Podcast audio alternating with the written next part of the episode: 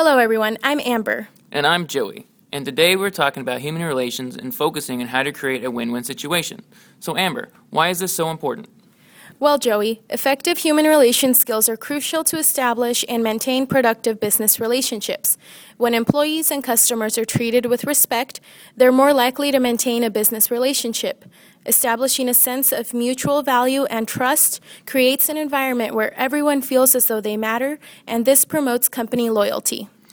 The main goal for successful human relations is to create a win win situation. This involves satisfying employee or customer needs while achieving the company's objectives. A win win situation occurs when the organization and the employees or customers get what they want. So, how do you create a win win situation? The following steps outline the most important guidelines to remember be optimistic, be positive, be genuinely interested in other people, smile and develop a sense of humor, call people by their name, listen to people, help others, think before you act, and always be willing to negotiate.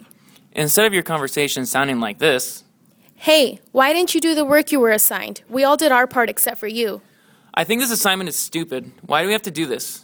You're so irresponsible. I'm sorry, I can't live up to your expectations. Okay, I'm done talking to you. It could sound like this Hey, Joey, got a second? What's up? Well, I wanted to tell you how great you've been doing in meeting all your sales goals. And since our next deadline is approaching soon, I also wanted to see if there's anything I can help you with so you can finish your part of the project. Sorry, but I got a lot going on. I don't know. Sometimes I just don't understand what I'm supposed to do exactly. Well, I understand that with so many projects going on at once, it could be easy for us to get overwhelmed.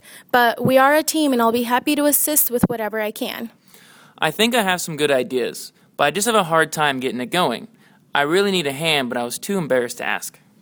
It's okay, Joey. You don't need to be embarrassed. That can happen to any of us.